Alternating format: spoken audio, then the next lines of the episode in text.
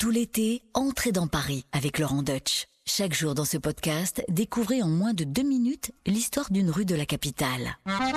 Entrez dans Paris avec Laurent Deutsch sur RTL. On va aller dans le 16e, mais rassurez-vous, cette rue de la Pompe ne renvoie à rien de trivial, à rien de graveleux. Alors, je sais, j'ai souvent parlé de rues dans cette chronique qui avaient des noms euh, très évocateurs, ne laissant aucun doute sur la population qui en arpentait ces trottoirs. Et bien là, il n'en est rien. Voilà, la pompe permettait d'acheminer l'eau de la Seine pour alimenter le château de la Muette qui était tout proche. Vous savez, le château de la Muette qui était dans le bois de Boulogne, où il y avait une meute de chiens qui permettait à Henri IV d'aller faire la chasse au cerf notamment. Donc, c'est tout, ça vient de là. Rassurez-vous, j'ai une petite anecdote croustillante quand même autour de cette rue de la Pompe. C'est celle qui est relative au fameux lycée Janson de Sailly qui s'y trouve. Alors figurez-vous que ce lycée, c'est peut-être un des seuls lycées de France dont le nom n'est pas euh, bah, celui d'un homme politique illustre, euh, d'un d'un professeur, d'un écrivain ou d'un scientifique. Non, non, pas du tout.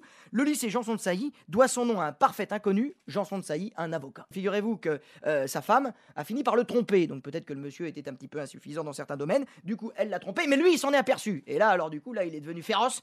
Il l'a déshérité et il a légué toute sa fortune à l'État à condition que celui-ci crée un lycée de garçons. Donc évidemment, la femme euh, a été désavouée, elle a fait un procès, elle a essayé de se battre pour récupérer l'héritage, elle l'a perdu, et en 1884 fut posée donc la première pierre d'un lycée portant le nom de son généreux et inconnu donateur, Janson de Sailly. Voilà.